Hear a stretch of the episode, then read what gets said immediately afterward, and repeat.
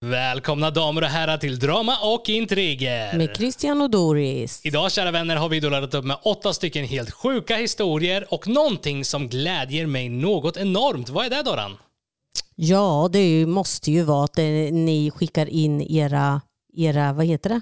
Historier. Ja, precis. Våran mailbox börjar trilla in mer och mer historier för varje vecka som går. Skitkul. Det är verkligen jätteroligt. Och jag tänker som så här, våran första historia här jag tänker ta och köra. Det är inte direkt en historia, men jag tänker att Doran, den här måste du höra för du har inte hört den här. Måste bara få säga att eran podd just nu topp 1 av mina 32 poddar jag följer. Älskar det här med Rasks gudomliga berättarröst. Jag har följt det på YouTube i 5 år nu, men eran podd, alltså jag dör så jävla bra den här. Jag började torsdag så har redan lyssnat igenom alla här i hörselkåporna på jobbet som lastbilschaufför.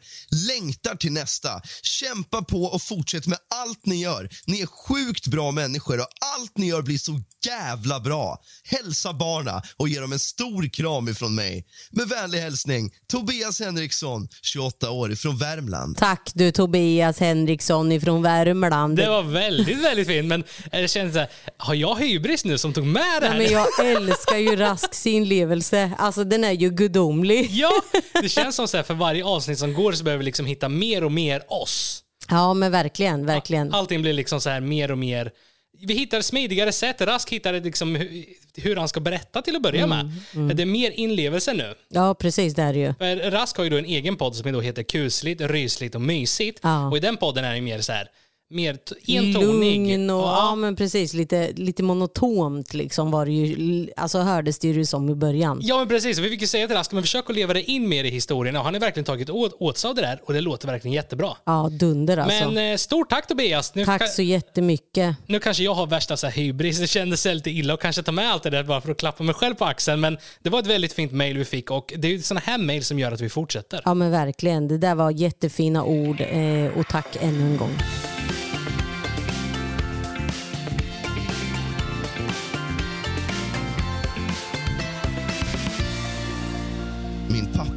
Blev ihop med min bästa väns mamma. Hej Christian och Doris. Vill börja med att säga att eran podd är fantastisk. Plus Rask som berättarröst. Tack så mycket. Jag är en 15-årig tjej som nyss har fått skilda föräldrar och är mycket ledsen över det. Mina föräldrar fick även sälja mitt barndomshem för att ingen av mina föräldrar hade råd att bo kvar, vilket krossade mig något fruktansvärt och resulterade i ett fruktansvärt dåligt mående med flera panikångestattacker. Efter ungefär ett halvår när vi sålt huset och mamma och pappa hittat nya boenden så flyttar vi. Det hinner gå en månad efter flytten. Då berättar pappa att han har träffat en ny. Denna person är inte vem som helst utan min före detta bästa väns kompis mamma. Denna kompis hade jag från att jag gick på dagis till jag gick i 6:an ungefär. Denna kompisens mamma har jag alltid tyckt jättemycket om och det blev en riktig chock när jag fick reda på allt. När mamma väl fick reda på vem pappas nya kärlek var blev hon helt förstörd eftersom hon och mamma också varit goda vänner förut. Mina föräldrar var vänner när de skilde sig, men nu är mamma så fruktansvärt ledsen och hon känner sig utbytt. Mamma vill aldrig mer prata med pappa efter detta och det känns hemskt för mig.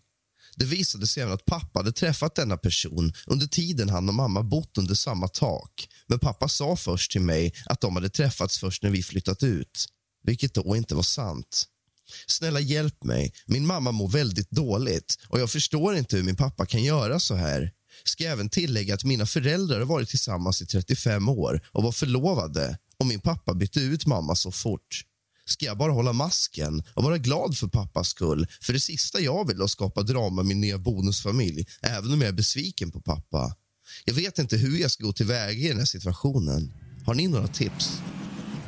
Jag hade sagt till min pappa att smuts, hade alltså, jag sagt. Fy fan, vilken gris. Det här är ett jobbigt läge alltså. Ja. Din förälder blir ihop med din bästa väns pappa eller mamma.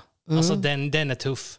Och de har träffats innan. Alltså så här, det där är griseri. Alltså, om jag hade varit du hade jag varit ärlig med min pappa och sagt så här, vem som helst. Men alltså what the fuck. Det här kan ju förstöra väldigt, väldigt mycket med tanke på att hon har ju varit barndomsvän med barnet. Nu blir de som halvsyskon. Jag hade sagt vad jag tycker och tänker. Jag hade sagt det här är griseri på hög nivå. Ja. Du ska skäms. Det finns liksom många fiskar i sjön och ändå så valde den bästa väns mamma. Ja, och jag vet personligen, alltså sådana här historier som har skett i ens egen omkrets. Föräldrar som gör slut och så byter de till partner med varandra och det blir så här incest, Vad ska man säga? Det blir väldigt knas. Alla blir buksvågare med varandra. Ja, men ungefär lite så är det. Vad är det för samhälle vi lever i, Doris? Ja, det är ju fantastiskt. Nej, men jag tycker ju personligen att pappan är en riktig skithål. Ja, alltså det är väl tufft det som att det är ens förälder kanske. Det, alltså om man tänker från det perspektivet, man kan ju inte bara säga upp kontakten eller allt sånt, men det är ju fortfarande riktigt illa. Alltså säg att vi skulle separera. Ja, men Palla förstå vad konstigt för henne. Hon har varit hemma hos den där bästa kompisen och säkert lekt jättemånga gånger och ätit där och umgåtts med dem som sin bästa kompis föräldrar. Ja, hon sa ju också att hon gillade verkligen sin bästa kompis mamma. Ja. Men nu har de ju svårt för det också, att de har varit, antagligen med största sannolikhet varit otrogna med varandra innan. Ja, det måste, absolut. Ja, det... Alltså nej, jag har varit besviken. Jag hade med varit besviken, men det finns ju inte så jättemycket man kan göra egentligen. Kärlek är kärlek. Alltså, kärleken är blind. Ja, men lite så. Fast är det till exempel din kusin, som vi pratat om i tidigare poddar, då är det skitsamma om kärlek är blind. Ja, då är det bara goodbye. Ja, men vi är lite kluvna här vad man riktigt kan göra. Jag tycker, vi är inte kluvna. Du kan prata med din pappa och säga att jag tycker att det här är griseri. Vad du väljer att göra med den informationen upp till dig, men du ska veta att jag inte nöjd med det här. Kallas. Ja, vad var det där på slutet? Kallas, bror. Nu kommer ortendoran fram här i podden, vet ni. Ja, nej, men jag blir upprörd alltså. Ja. Jag hade varit ärlig, jag hade sagt det. Att jag känner så här. Ja, och jag kan hålla med. Ja, och du väljer att göra med informationen, it's not up to me, men du ska veta att det här var fel gjort i mina ögon, och du är en skit. Mot min mamma. Exakt. Skit på det. Exakt. Bye.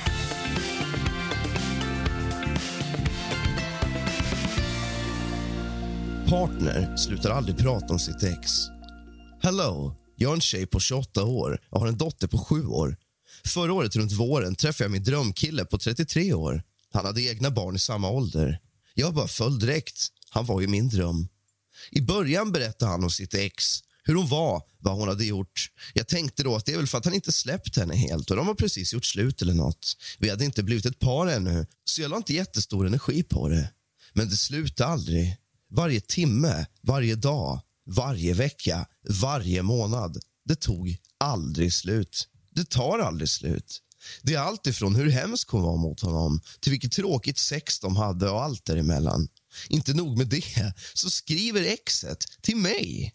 Där hon skriver. Ja, han säkert berättade både det ena och det andra om mig. Men det är han som är sån. Jag sket i att svara och tog det med honom. Att det fan inte okej. Sluta prata med henne. Det räcker. Jag vill inte höra mer om exet. Nu har vi varit tillsammans ett år. Och det är samma visa varje dag.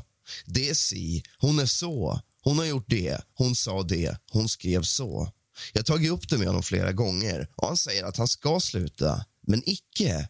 Han kan liksom säga, efter vi har precis haft sex och ligger nakna bredvid varandra, kan han säga att de hade det sovrummet innan och att hon fan aldrig ville knulla. Okej, då vet jag. Sluta prata om henne när jag är naken. Nu var vi och firade min syster för hon fyllde år. Och vad händer då? Nej, då börjar hans mamma istället prata om det kära exet med mig. Vilken hemsk människa hon är. Allt hon har gjort och så vidare. Jag fixar snart inte det här mer. På grund av det här exet kommer jag snart bli olycklig. Snälla, vad ska jag göra? Dumpa han och familjen för att de inte kan släppa hans ex, eller? Råd tack. Man blir snart galen på det här exet. Det här kan ju tolkas på 2 olika sätt alltså. Det kan ju vara som så att han pratar om sitt ex väldigt mycket för att ge det som en komplimang till henne. Ja, men, ja precis. Alltså så här, lyfta upp henne, att hon är mycket bättre. Ja, men jag förstår ju absolut hennes roll i det hela, till sitt jobbigt. Ja, precis. Och jag menar, jag fattar grejen. Jag kan prata jättemycket. Jag är bästa kompis med min äldsta sons pappa. Och har varit genom alla år. Och även du är ju jättegod vän med honom. Ja.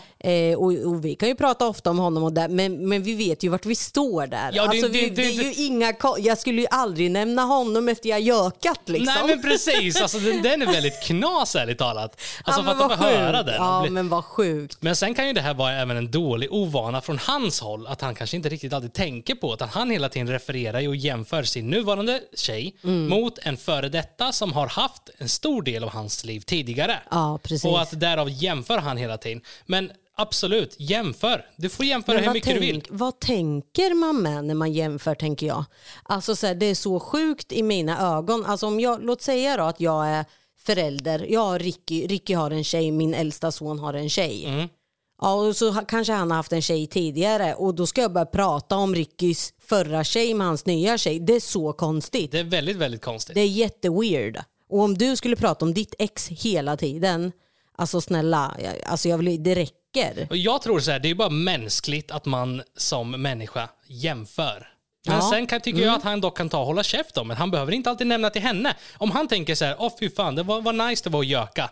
Det hade jag aldrig fått göra med mitt ex. Ja men tänk så, absolut. Men öppna inte käften och säg det till din partner liksom. Nej, jätteweird alltså. Nej. Men det behöver ju nödvändigtvis inte vara att han liksom säger det i en negativ benämnelse. Nej. Att han menar något illa med. Jag förstår ju absolut att det är jobbigt. Och det enda man i stort sett kan göra det är att prata med din partner. Och ja men förklara. Säg till honom bara så här, nu är jag fan trött på det här. Nu sätter jag ett ultimatum att lägger du inte ner och pratar om henne så kommer jag att lämna dig. Ja. Alltså så här, jag är jättetrött på det här och jag mår inte bra av det här. Säg det till honom. Och så säger du det att fortsätter det här så kan inte jag vara kvar i det här förhållandet för att jag mår jättedåligt och det här tär på mig. Hon älskar ju honom väldigt mycket. Hon skrev ju att hon då föll pladask. Så jag förstår att det är ett jobbigt läge, men man måste samtidigt förklara sina känslor och vara ärlig. Ja, precis. För att ett förhållande ska funka i längden. Ja. Så för att om 10 år hon fortfarande står och babblar om sitt ex, det går ju inte. Nej, och lyssnar han då inte på dig eftersom att du skriver att du har tagit det här med honom innan men att han glömmer bort och han fortsätter, då får ju du liksom, då får du ju slå på den stora klockan liksom och ställa ultimatum att jag pallar inte mer alltså. Nu får du lägga av med det här. Ja, det är väl annars så kommer jag att lämna för att jag mår inte bra liksom. Ja. Och det här är då våra åsikter. Vad folk väljer att göra med det är helt upp till dem. Det är rätt. Det behöver inte vara rätt, men det behöver inte vara fel heller. Vi säger helt enkelt bara vad vi tycker. Liksom. Ja, jag säger vad jag tycker. Alltså så är det. Om man inte lyssnar då, nej, då jag tror att tittarna har förstått att Dorran står sin punkt. Jag tror de har förstått det. Okej. Okay.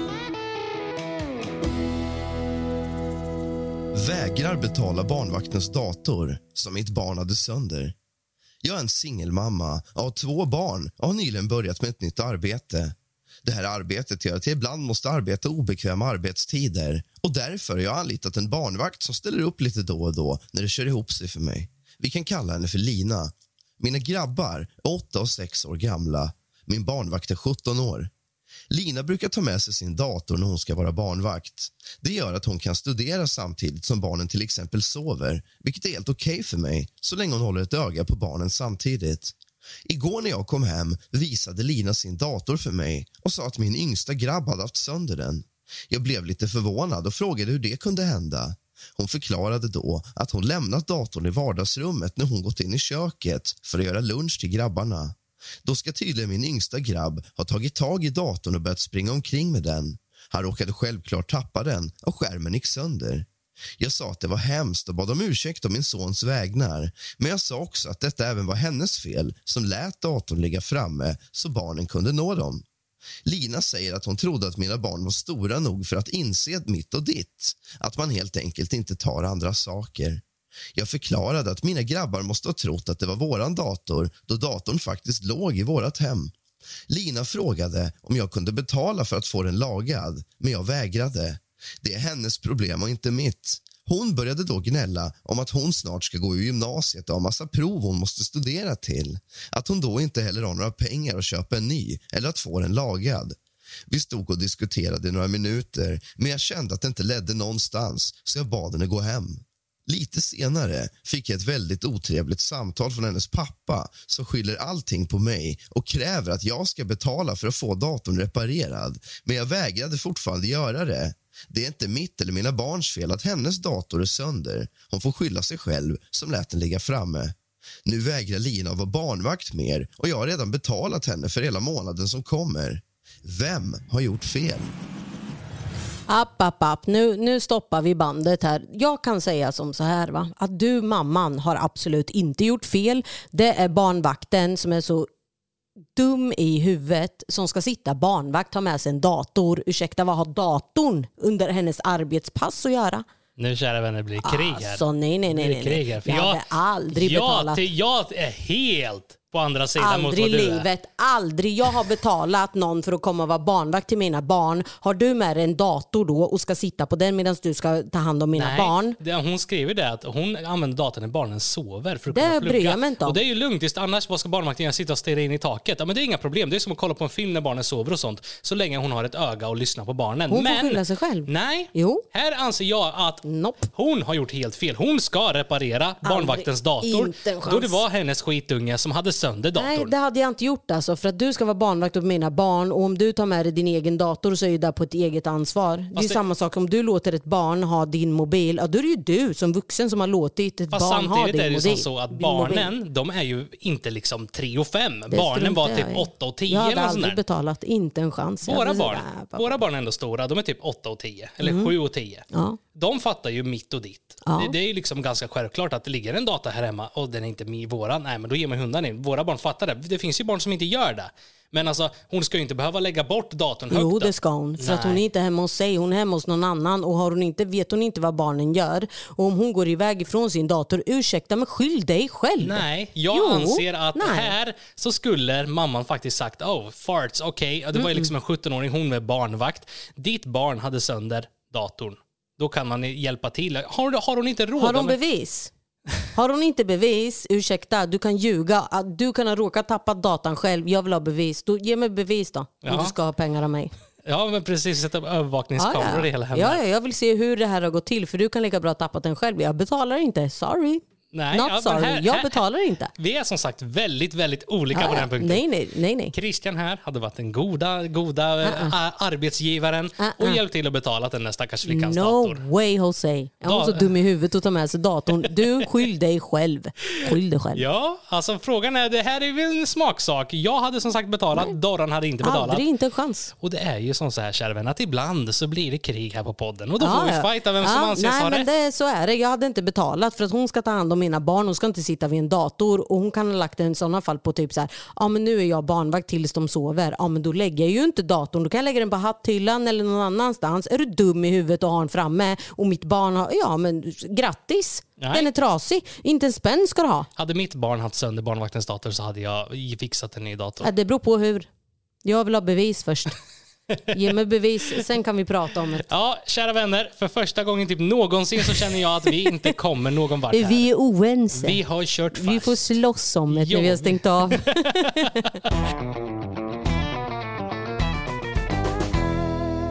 Måste vi bjuda alla på bröllopet? Hej, jag vill gärna vara anonym.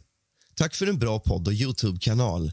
Jag och min lilla familj följer er slaviskt och har gjort det i flera år. Vi har inte missat ett avsnitt och många av våra kvällar består av att se äldre avsnitt igen. Vår 2-åring säger varje kväll Kataleja och Jason och pekar på tvn. Ni är grymma, men nog om det. Jag och min fästman har ett litet dilemma. Kan vi spola tillbaka det där? Jag tror inte att barnet låter sådär. Som en fucking... jag vet inte vad. Efterbliven. Jävla rask. Jag pekar på tv. Gud. Han låter som en jävla neandertalare. Ja, som sagt, jag tror inte barnen låter så, men nu tar vi och fortsätter med historien. Kataleja och Jason och pekar på tvn. Ni är grymma, men nog om det. Jag och min fästman har ett litet dilemma. Vi har varit tillsammans i cirka 10 år och tanken var att vi under det här året tänkte att vi skulle gifta oss. Det var mycket som ställde till det för oss, däribland covid. Vi valde i alla fall att ställa in och skjuta på bröllopet tills vidare.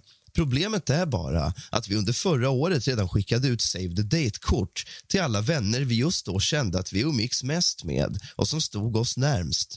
Alla som fick en inbjudan blev såklart överlyckliga och där och då kändes det bra. När bröllopet blev inställt skickade vi ut ett meddelande till samtliga och de flesta svarade såklart att de såg fram emot det nya datumet. Problemet är nu att vi inte riktigt vet om det är exakt alla som vi bjöd då som vi vill att vi bjuder på bröllopet när det väl blir av. Genom våra barn har vi börjat umgås med så mycket fina människor, främst par, men jag har också börjat träffa mammor från förskolan och skolan. När jag är med de här nya bekantskaperna händer det någonting nytt inuti mig. Jag känner att det finns fulla potential till att alla kommer kunna bli mina och min mans närmsta vänner. Det är verkligen bra människor. Till saken hör att jag flyttat mycket i mina dagar och därför har det varit svårt att ha kvar vänner som jag inte riktigt känt att jag orkat kämpa för i min barndomsstad. Och där jag bor nu har jag fått umgås med de som bara kommit min väg eller de som känner mig liksom genom min man. Men mitt dåliga samvete gör att jag ändå bjöd mina barndomsvänner, eller några av dem hittills. I mitt gamla tjejgäng skulle jag bara vilja bjuda alla utom två och därför känner de två inte till att bröllopet ens ska äga rum. Än. Den ena av dem säger nästan aldrig något när hon mest hängt med mig alla år. Och den andra lever tillsammans med en narkoman och har själv börjat. Henne har inte träffat på 5 år och hon kan ibland skriva på Messenger. Jag och min fästman pratade här om dagen om att vi egentligen skulle vilja se över vår gästlista och inte bjuda dem som vi kanske bjöd först. Främst är ju detta en ekonomisk fråga, men det känns också konstigt att bjuda dem som man sällan eller nästan aldrig längre pratar med, trots att det är barndomsvänner, och se fram emot bröllopet. Det känns som att vi ställt till det för oss. I en drömvärld skulle jag bara vilja bjuda alla som jag gillar mest och som jag både hörs av med och träffar ofta och bara bjuda något guldkorn från mitt barndomsgäng. Likaså känner min sambo likadant, att han bjudit många av sina gamla vänner bara för att man gör så typ. Egentligen skulle vi båda bara vilja stå på oss, skaffa oss lite bals och följa våra hjärtan, men samtidigt så gnager det där dåliga samvetet inuti. Det är såklart lättast att bjuda alla som vi redan bjudit och fylla på med de nya, men samtidigt så vill vi hålla bröllopet ganska litet. Det finns ju trots allt saker som man vill lägga pengarna på. Hjälp oss, har ni något råd? Jag har ett jättebra råd här till dig, till er, och det är att jag tycker absolut inte att ni ska känna att ni ska bjuda folk som ni var vän, eller du var vän med i yngre dagar och sen känna att du på något sätt har dåligt samvete. För en sak ska jag tala om, det är ingen kommer att tacka dig för någonting. Alltså det, så är det. Ja. Det är så här att oavsett om du bjuder dem eller det kommer inte göra någon skillnad. Nej, det kommer bara kosta. Det kommer inte ge någonting tillbaka. Och är då där gamla vänner som ni har glidit ifrån varandra, så har du absolut ingen som helst skyldighet att känna jack shit, alltså så här, gentemot den personen eller personerna. Jag anser som så här att på ett bröllop, det är en tid som du ska fira med din man. Det är eran dag. Exakt. En stor moment i ert liv. Liksom. Och den här dagen är eran dag. Liksom. Ah. Och här anser jag att familj behöver inte alltid nödvändigtvis bjudas in, utan och familj kan vara så mycket mer än bara sådana du är född, alltså så här, infödd med, vad man säger. Mm. Familj kan vara vänner som står dig nära. Mm. Och det har ingenting med blod att göra, anser jag i alla fall. Att om du har en barndomsvän som du umgås, visst, ni kanske inte träffas varje år, ni kanske träffas var 10:e år, men att när ni väl träffas så är det som förr och ni har liksom fortfarande den här connectionen kvar. Mm. Absolut, sådana ska man bjuda. Men sådana kompisar som du hade när du var liten och man har glidit ifrån varandra, det finns ingen anledning. Nej. Alltså det finns absolut ingen anledning. Och är det så att det känns jobbigt, ja, men dra en liten rackare där och bara säg det. Alltså, våran budget, alltså vi måste tänka på dem vi verkligen vill ha där och som är viktigast för oss. Ja, men precis. Säg bara så. Säg bara att vi måste tänka på våran budget, tillåter inte att vi bjuder så många. Och sen så är det, alltså jag anser att ni ska inte ha dåligt samvete. Absolut. För att ni inte bjuder alla. Aldrig. Och sen förstår inte jag heller människor som är så här, okej, jag har inte fått någon inbjudan. Och så skriver man till den personen, hallå, vart är min... Alltså, hur fräck är vilka du? Gör så? Det finns ju människor som gör så. Bara, hallå, varför får inte jag komma? Liksom? Vad tror du? Därför att vi inte antagligen vill att du... Varför frågar du ens? Ja. Hade vi velat att du ska vara på vårt bröllop så skulle vi ha sagt till. Och vi har inte sagt till, så varför frågar du? Därför att det finns bara en anledning. Ja, vi vill inte ha det där. Det här är väldigt enkelt. Som sagt, jag anser att ni behöver inte ha dåligt samvete. Absolut inte. Bjud. Det är eran dag. Det är eran. Det är liksom så här, ni ska tänka på varandra. Strunta. Tänk inte så mycket utan bara gör eran dag till eran. Precis, och bjud dem som ni känner att ni vill bjuda. Ta bort några från förra listan.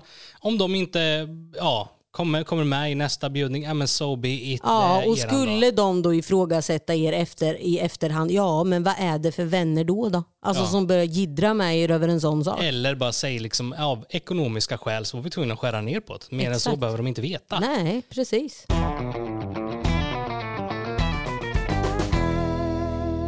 Jag tog min systersons julklapp och gav den till min son. Min syster och jag har alltid haft en påfrestad relation. Jag brukar vanligtvis lägga mig vid våra argument för att jag inte orkar tjafsa helt enkelt.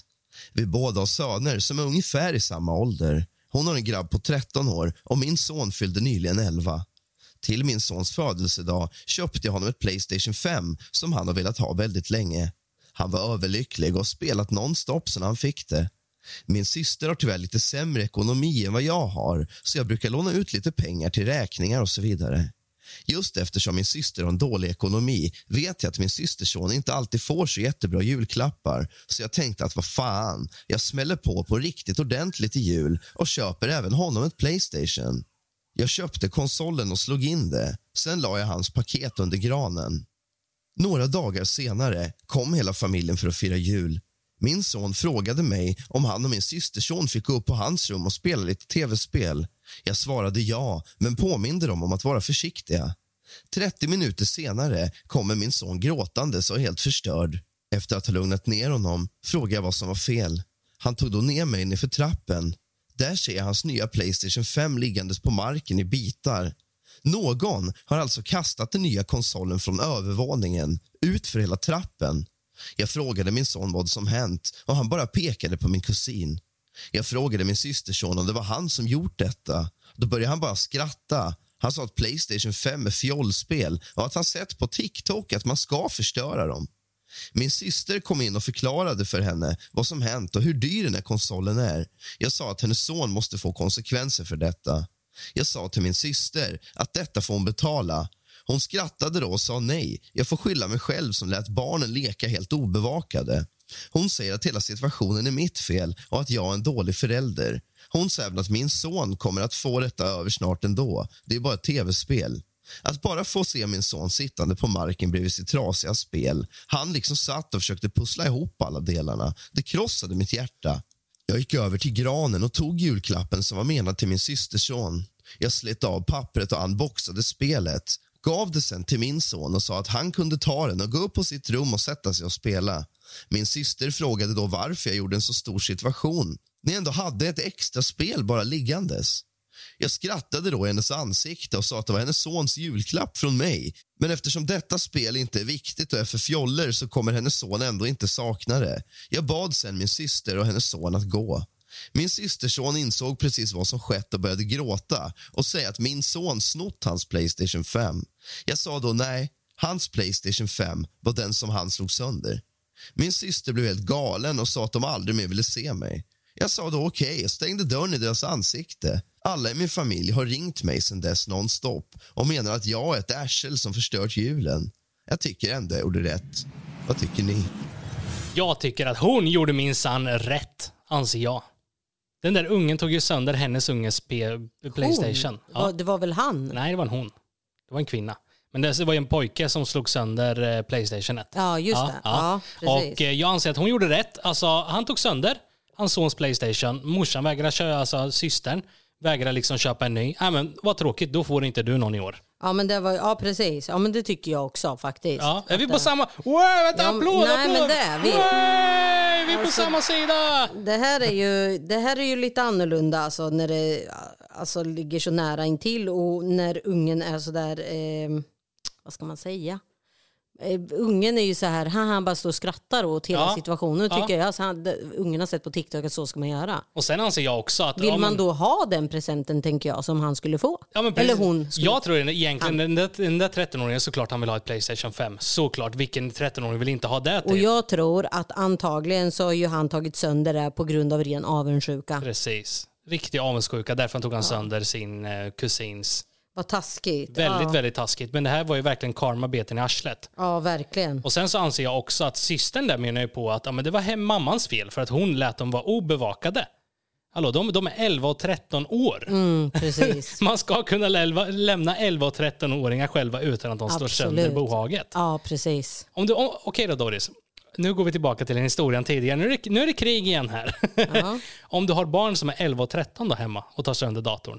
Och ungen erkänner. Det är en annan sak. Ja. Det är en annan sak. Ja, det är en annan sak. Då hade du köpt en ny dator om ungen erkänner. Nej, okej, jag råkar tappa.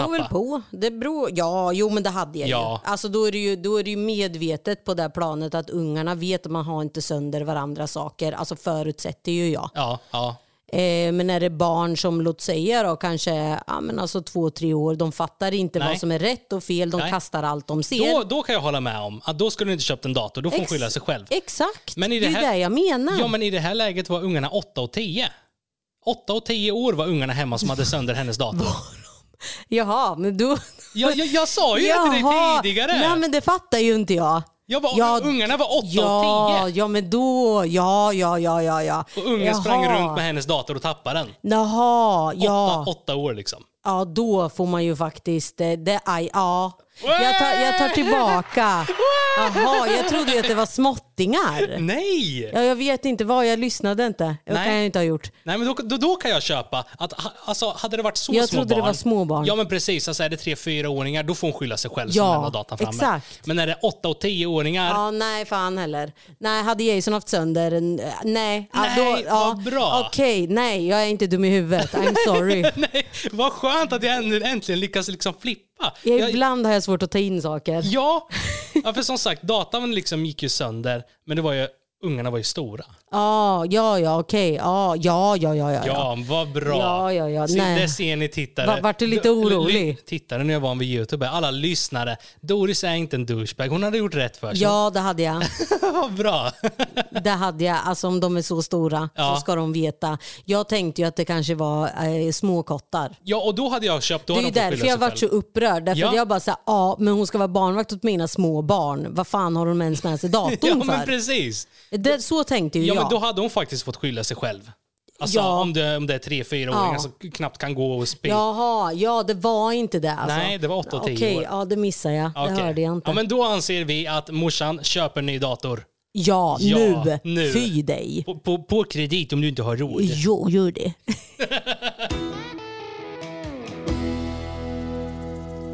Hon skrek på mig för att jag räddade hans liv.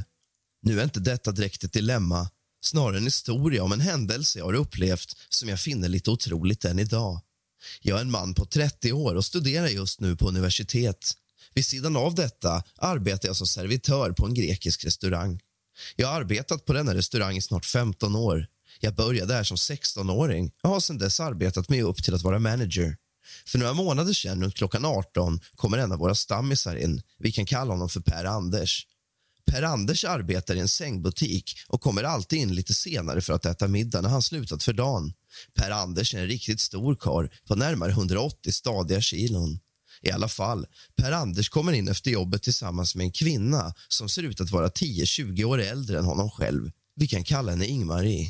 Man ser riktigt tydligt att Per Anders och Ingmarie är ute på dejt.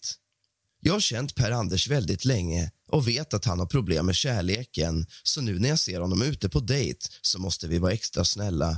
Jag ger paret det absolut bästa bordet vi har tillgängligt och ser även till att huset bjuder dem på ett glas champagne. Per Anders beställer in en stor tallrik med olika kötträtter på, medan hon beställer en tallrik med vegetariska alternativ. De har det riktigt trevligt till jag helt plötsligt hör att hon blir chockad. Jag tittar över mot deras bord och ser att Per Anders ansikte är helt blått och att han håller händerna runt sin hals. Jag springer genast dit och börjar göra Heimlich-manövern medan ägaren av restaurangen ringer 112.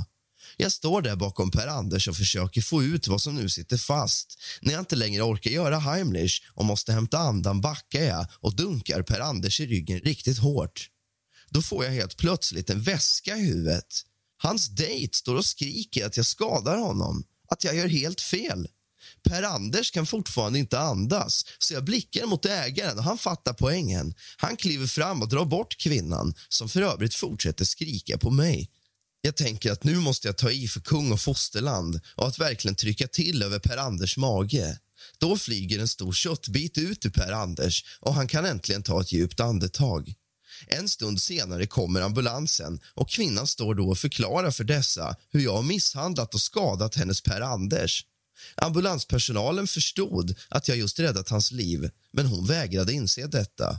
Det slutade med att ambulansen tog med Per Anders till sjukhuset då hans luftrör fortfarande pipte lite. Hans dejt bara står och stirrar på mig med det onda ögat och går sedan därifrån. 2 dagar senare kommer Per Anders in precis som han alltid gör. Han tackar mig om och om igen. Han säger att den där dejten var det första och sista med den där kvinnan. Oj då. Alltså jag kan ju säga som så här att i såna här panikartade situationer så kan alla reagera på olika vis. Det kan vara som så att hon var i chock. Jag är en sån som kan bli skitförbannad. Ja. Jason, våran son, satt i halsen när han var bebis och du försökte bara, fan ge mig ungen. Du vet, så här, jag blev arg. Ja. Ja. Jag blev jättearg och bara roffade åt med honom liksom så här. Den gången. Precis. När han satt i halsen och då bara öppnade jag och gick ut med honom liksom för att jag, alltså paniken. För vi alla är ju olika som människor. Jag är ju så här att om det kommer en stressfull situation, så att även om jag kokar på insidan och liksom och shit har panik, så är det ingenting jag visar utåt. Alltså så nej, jag försöker alltid hålla mig väldigt, väldigt lugn. Ja. För det är svårt, alltså så det är lätt att, och som säger, om jag får panik och då kanske barnen eller den utsatta ser att man får panik, så blir situationen värre. Ja. Och hon kanske hade lite av panik inombords. Så ja, men jag tror ju det. Alltså det här att, alltså typ, och det ser väldigt obehagligt ut också. Alltså och när de gör, ja, sätta i halsen och sen även Heimlich, att du behöver ju ta i. Han var ju en stor stadig karl. Och det liksom kan hända att det knäcks revben också på köpet. Och det är ju inget konstigt, utan det sånt händer ju. Ja, och det får man ju helt enkelt ta. Alltså det är antingen okej, nu har det knäckna revben eller död. Alltså så här, då är det väl ganska självklart att måste man ta i, så måste man ta i. Verkligen. Men jag kan också vara så här att om det händer någonting speciellt när barnen har slagits eller sådär. Jag är så här, jag vänder klacken och går. Jag vill inte se, jag vill inte vara med, jag vill inte vara med om det här. Nej. Och då är det jättelätt för mig att bara, jag går. Alltså det är jättekonstigt och jag fattar inte varför jag reagerar sådär. Fast det skulle jag aldrig göra som du var själv och någonting händer. Nej. Utan det är snarare om Doris vet att jag finns där och tänker hon, you got this, och så kan det gå. Ja, men det är så konstigt att att man reagerar så i ren panik. Ja. Eller om barnen gör sig illa så kan jag typ bli arg. Alltså jag bara, vad fan gör ni? Du vet, sådär. Ja. Att det blir så här att jag blir så rädd. Ja. Fast det är inte meningen att jag ska reagera på det här sättet, men jag blir så rädd. Men det är så läskigt också just det här med att sätta i halsen. Hur lätt vi människor har egentligen. Alltså vi har ett struprör. Ja. Om det täcks för, du är körd. Ja. Och det kan gå så fort och det kan hända vem som helst i stort sett. Precis. Vi själva har ju som sagt varit med om att Jason har satt i halsen som liten. Och det var så läskigt.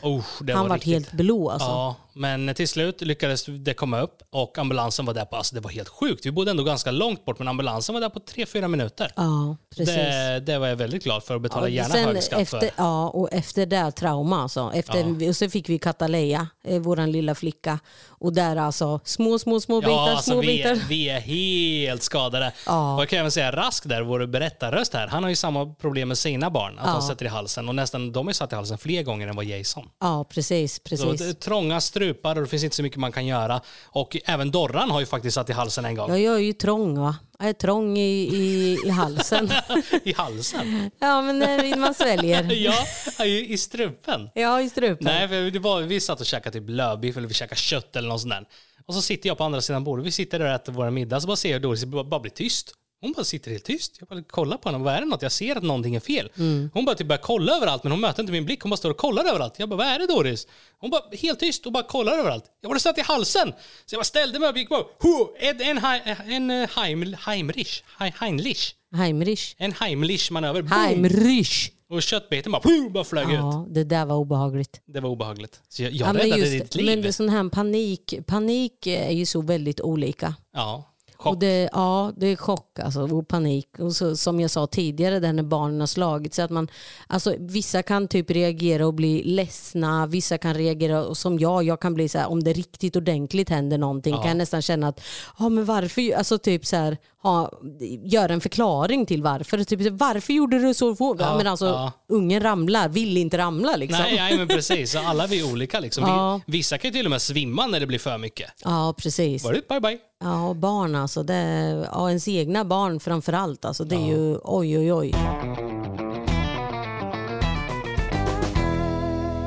Otrogen flickvän. Hej Doris och Christian. Först vill jag säga att jag vill vara anonym. Tack för en superbra podd och en bra YouTube-kanal. Okej, here we go. Får se om ni hänger med mig nu. Jag gifte mig med en kvinna för 15 år sedan. Vi har alltid haft ett bra förhållande med mycket tillit till varandra. Tyvärr har kvinnan jag lever med brottats väldigt mycket med psykisk ohälsa och ett självdestruktivt beteende. Men trots detta valde jag att ändå kämpa på och ta allt vart efter det kommer. Och med det gjorde jag med råge. Efter cirka 10 år har det tyvärr blivit så att hon gått i säng med andra killar när hon varit ute med sina kompisar på egen hand. Det har nu senaste året blivit 4 gånger. Det som talar för henne är att hon alltid varit ärlig om det när det hänt och berättat direkt. Det kunde till exempel bli så att hon gick ut med någon kompis och drack rätt mycket, sen blev borta hela natten och kommer sen hem någon gång på morgonen eller förmiddagen. Hon kan inte förklara varför hon gjorde det. Säger att hon inte ens förstår sig på sig själv eller varför hon gör en sån sak. Men jag har alltid tänkt själv att det beror på alkoholen och det självdestruktiva beteendet. Men nu har det som sagt blivit värre och flera gånger senaste året. Och det första gången förlät jag, då jag vet att det inte är lätt när man inte mår bra psykiskt. Samtidigt så älskar jag henne över allt annat. Men oavsett så blir man ju inte mindre sårad varje gång det händer. Och nu är det ju så att man inte tänker om det händer utan när. Till saken hör att hon inte har jobb och svårt att behålla ett jobb på grund av det psykiska och ännu mindre har möjligheten att få en egen bostad på grund av det. Ja, listan kan göras lång. Men vad tycker ni?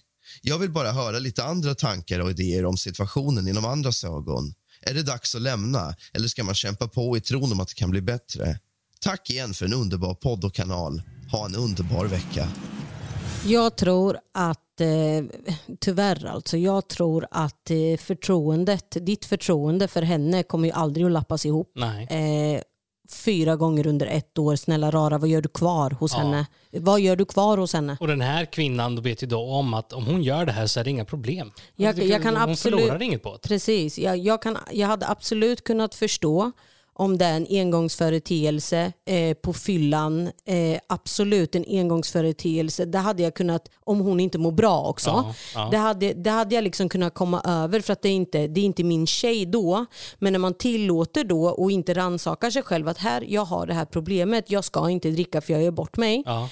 Då har det ju gått lite långt och att han då stannar och hon gör om det här 4 gånger på 1 år. Och sen innan det med, de var ihop i 15 år. Men förstå vad sårad du måste vara. Ja, alltså det är en hemsk situation. Mitt hjärta hade varit krossat alltså. Ja, och sen också att det pågått under så lång tid och du vet att det kommer hända igen. Inte liksom, du väntar. Om du vet när det kommer hända. Ja, och väntar liksom. Så här anser jag att du har ju 2 stycken alternativ här. Hon verkar ju ha lite problem med alkohol. Det kanske inte är som så att det är din flickvän som är otrogen på det sättet. Det är alkoholen som... Alltså alkohol kan förändra människor sådär. Ja. Och de gör saker som de själva inte menar. Alltså, så här. Och är det som så att du verkligen från botten av ditt hjärta vill leva med den här människan, men då var det dags för dig att... Om det är alkoholen som är problemet så får du sätta ner foten. Att okej, antingen är det alkoholen eller så är det mig. Ja. Antingen det eller så bara lämnar du, för att helt ärligt kan du se dig själv leva med den här kvinnan resten av ditt liv och alltid ha i bakhuvudet att de kommer vara otrogen. Ja. Vilken jobbig sits alltså. Wow. Jag lider verkligen. Tyvärr måste jag säga det här, men jag anser att utan tillit i ett förhållande så finns det inget förhållande. Nej. Man måste kunna lita på varandra, man måste veta vart man har varandra, och kan man inte det, nej. Men om du verkligen älskar henne, men föreslå ett öppet förhållande då, i sådana fall. Så precis. Kan du också leva loppan. Sen tror ju jag också så här att du har ju tillåtit henne komma undan med det här alla de här gångerna, att hon tar det för givet. Hon vet att hon kommer komma undan med det. Det blir inga konsekvenser. Nej, det blir inga konsekvenser. Och det här du behöver liksom, nu räcker det. Ja, steppa upp och liksom sätta ultimatum. Att nu är det så här, har de problem med alkoholen? Ja, men då är det, okej, antingen är det jag alkoholen. Och så är det bara, och så får hon helt enkelt ta det valet. Ja. Eller så går du vidare. Och helt ärligt, alltså här i den här situationen, nu vet ju inte vi alla liksom... all information hur det är ert förhållande, men från vad jag har hört i alla fall så skulle jag säga att gräset är grönare på andra sidan. Ja, i den här situationen absolut. Och sen också kanske att du kan börja fokusera på dig själv och liksom så här må bra, för jag kan ju anta att du mår inte så bra själv, bara den här oron liksom. Och tanken. Men vad precis, och vad jobbigt, alltså hon ska träffa sina tjejkompisar, förstår ångesten liksom. Och veta att okej, hon kommer kanske inte hem i natt. Exakt. Ja. Den måste göra riktigt ont. Att i det långa loppet så tror jag att du tjänar mer på att göra slut. Det kommer göra ont, det kommer vara tufft.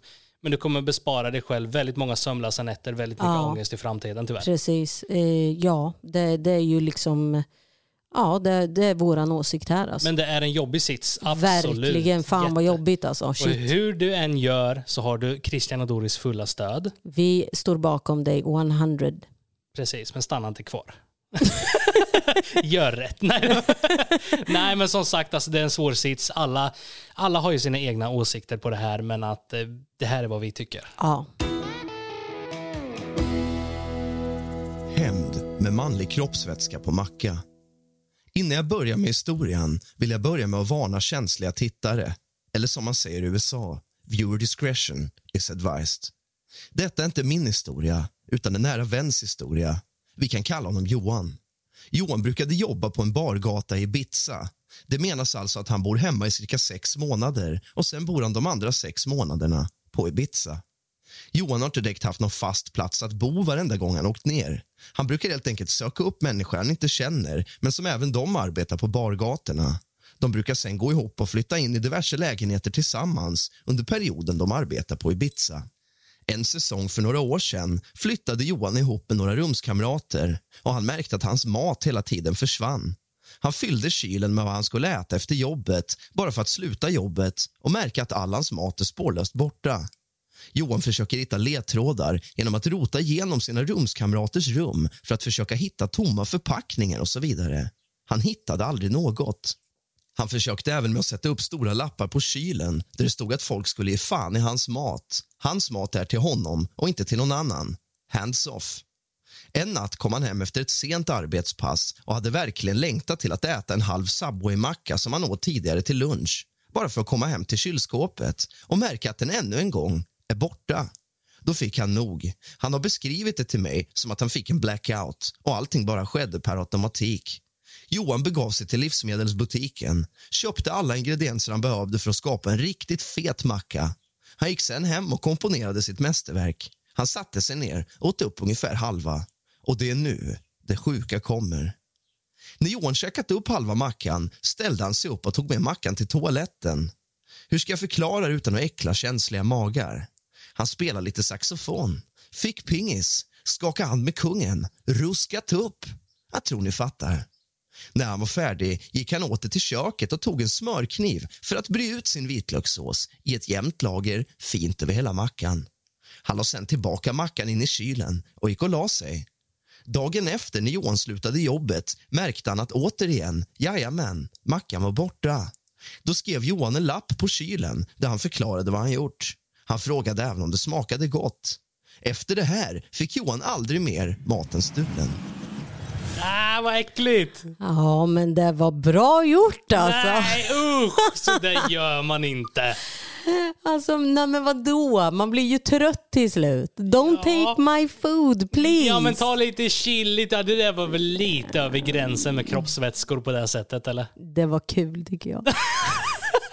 Jag skulle aldrig ta din mat, jag lovar. Nej, alltså jag kan köpa om man kanske körde in någon chili eller stoppa in något äckligt så. Men att ta ännu roligare att det är en kar antagligen. Du vet, som har ätit upp en annan mans, du vet, så här. Ja, vitlökssås. Ja. Ja, vad äckligt alltså. Alltså vad äckligt. Jag anser att han gjorde lite fel där faktiskt. Jag tycker att han gjorde lite rätt. Det var kul. Ja, men lite rätt var det väl. Ja, men det finns ju andra sätt han hade kunnat gjort det på så sjukt mycket snyggare. Ja, men det är ändå lite kul är det ju. Det är ju ändå så länge det inte har hänt till en själv så är det faktiskt. Ja, precis. Så är det kul. Hade det hänt mig hade det inte lika kul. Inte. Det var rätt äckligt. Åh, herregud. Och det här påminner om en situation som vi hade i vårt hem för ganska många år sedan. Och det här tog mig faktiskt väldigt, väldigt många år att få reda på av Doris här. Dorran hade lagat, vad var det? Spagetti med köttfärssås. Både för väldigt många år sedan. Och så skulle vi äta. Och jag var så här, okej, jag var jättehungrig. Och jag började käka, alltså det smakar skit. Alltså Dorran kan liksom laga bra mat. Hon brukar laga, din mat brukar vara god. Men den här gången, alltså det smakar verkligen skit. Och jag bara liksom så här, alltså Doris, har du gjort någonting med köttfärsen? Nej, vad då? Jag tyckte också att det var jätteäckligt. Du gjorde med det, ja. Men alltså jag är inte bortskämd så. Jag tänker inte spotta i koppen. Käkade upp allting och försökte hela tiden få ut av det. Har du gjort någonting? Nej. Hon stod på sig. Du kunde inte släppa det där. Nej. Och sen nu några år senare fick jag reda på vad hon då hade gjort. Och det var då den här köttfärssåsen vart lite rinnig. Och då tänkte Doris, alltså tidigare kan Dara ha ett lifehack att man typ kör i lite bearnaisesås eller så. Det blir jättegott. Ja, och det blir liksom lite tjockare. Och det är absolut gott, men problemet är att den här gången så hade vi ingen bearnaisesås. Nej, det hade vi inte. Så Dara klättrade längst bak in i skafferiet och hittade en gammal sparrissoppa-pulver typ. Ja, sparrissoppa. Ja, som hon då hällde i. Pulver. Och det, alltså det här, det tog många år innan jag fick reda på. Det var så äckligt, ska jag tala om för er, att jag vet inte vart jag ska... Det var så fruktansvärt vidrigt. Men varför vägrade du? Varför kunde du inte bara sagt att jag tog det där pulvret.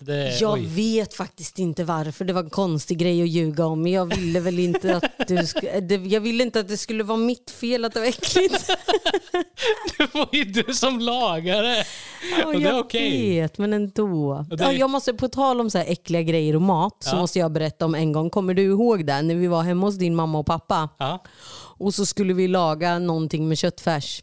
Okay. Ja, och så smakade vi av och jag fick ett piercing-smycke i käften. Ja, den var äcklig. Fan vad vidrigt. Den var riktigt äcklig. Och en till kula fanns i råa köttfärg. Och då ska det också tilläggas det att Dorrans piercingar, de satt på. Ja. Liksom, du har inte tappat någon piercing. Nej. Min mamma har ingen piercing, jag hade ingen piercing, ingen annan. Så det här kommer ju då från köttfärsförpackningen. Liksom. Vad vidrigt. Den var riktigt vidrig. Alltså, ni fattar inte vad vidrigt det var. Ja. Sådana historier borde ju finnas mycket av alltså. Kan inte ni göra som så här att i nästa avsnitt så kör vi lite specialare? Kan inte ni förklara vad ni har fått i eran mat som inte egentligen ska vara eran mat? Precis, jag har en till historia här. Min stora syster, hon dricker inte mjölk och har inte gjort så när hon var jätteliten. För att när hon drack mjölk så hällde hon upp i ett glas och skulle väl tuta i, dunka i sig det där. I botten ligger världens hårtofs. Hårtofs? Ja, det var något sånt. Det är någon hårtofs. Ja, vad äckligt. Med hår. Men jag kan ändå tänka mig att sådana här saker sker. Det är ju bara vi som är väldigt, väldigt bortskämda. Men fatta de som får råttor. Ja, alltså, så här. Ja, fast samtidigt. Alltså, så här, det är ju inget konstigt egentligen. Alltså, råttor kan ju ta sig in precis vart som helst. Och visst, man vill väl inte ha det i maten. Absolut, det kan jag köpa. Och sen är det ju maskinellt som packar. Liksom, ja, men oftast. Precis. Och misstag sker. Alltså, det är bara, jag tror att vi är väldigt bortskämda nu 2022-2000-talet. Att sånt får inte hända. Men det är ju klart det kan hända. Även den bästa liksom. Har du varit med om något sånt äckligt? Jag har nog varit med om allt möjligt också. Så där. Inget jag kommer på raka armen. Men vi gör som så här. Ni tittare. Ta och mejla in till dramaochintriger, alltså precis som vi heter podden, @hotmail.com. Drama och intriger @hotmail.com. Och så förklarar ni vad ni har fått i mat eller så här. Man har hört som har fått er och aldrig mer vill äta det i hela era liv. Alltså. Ja, men ungefär. Alltså, jag vet ju någon som fick till exempel så här öronpluggar i sin risifrutti för några år sedan. Ja, vad vidrigt. Vad vidrigt. Ja. Men det vore ändå intressant, som man läst även artiklar som man dock inte vet om de är fake, men folk som fått maskar på McDonalds och sånt. Ja, eller vi som gjorde kyckling häromdagen och Kataleja mumsade i sig, så sa Kataleja, mamma, jag bara tycker om skinnet. Ja, det är det godaste. Jaha, äter inte du det? Frågar Kataleja mig. Nej, sa jag tycker inte om, för en gång när jag var liten berättade jag för Kataleja, fick jag en fjäder i munnen som satt kvar ifrån den här lilla kycklingen. Ja. Tror du inte att hon också fick en fjäder? Hon bara, vad är det här? Jag bara, det är en fjäder. Hon fick också en fjäder. Men det är ju sånt, så det är inget konstigt egentligen. Alltså kycklingar har ju fjädrar och det är mycket möjligt att missas. Och ja, för att det är antagligen, det är ju ingen som står och plockar dem för hand liksom. Nej, men precis. Disgusting alltså. Så har ni några historier, dilemman, mejla in till oss. Men även om ni varit med om något så här riktigt sjukt äckligt. Jag var på Max en gång och fick en larv i salladen. Ja, det kommer jag ihåg. Ja, och det är ju ingenting, alltså, jag gjorde inte en big deal. Jag tänker inte gå till Aftonbladet med det. Alltså, det var väl en larv, man får väl kolla lite, men ändå äckligt. Väldigt alltså, äckligt. Tjocklarv typ. Ja, det var äckligt. Det var en salladsäting. Ja, men ungefär. Men sånt händer. Ja. Men ta och mejla in lite vad ni har varit med om för upplevelser. Och har du någon dilemma eller en historia som du just nu upplever och kanske vill ha Christian och Doris hjälp? Ta då och mejla oss. Gör det. Stort tack för att ni lyssnade på avsnitt nummer 9 av Drama och Intriger. Ha det så bra. Vi hörs helt enkelt nästa onsdag klockan 06:00. Stort tack för att ni lyssnade. Vi hörs. Puss och kram. Hej då.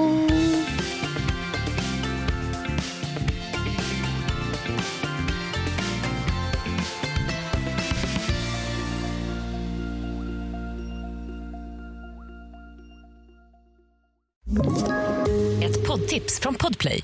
I podden Något Kaiko garanterar röskötarna Brutti och jag Davva dig en stor doskratt. Där följer jag pladask för köttätandet igen. Man är lite som en jävla vampyr. Man har fått lite blodsmak och då måste man ha mer. Udda spaningar, fängslande anekdoter och en och annan arg rant. Jag måste ha mitt kaffe på morgonen för annars är jag ingen trevlig människa. Då är du ingen trevlig människa, punkt. Något Kaiko, hör du på Podplay. Därför är gardinerna.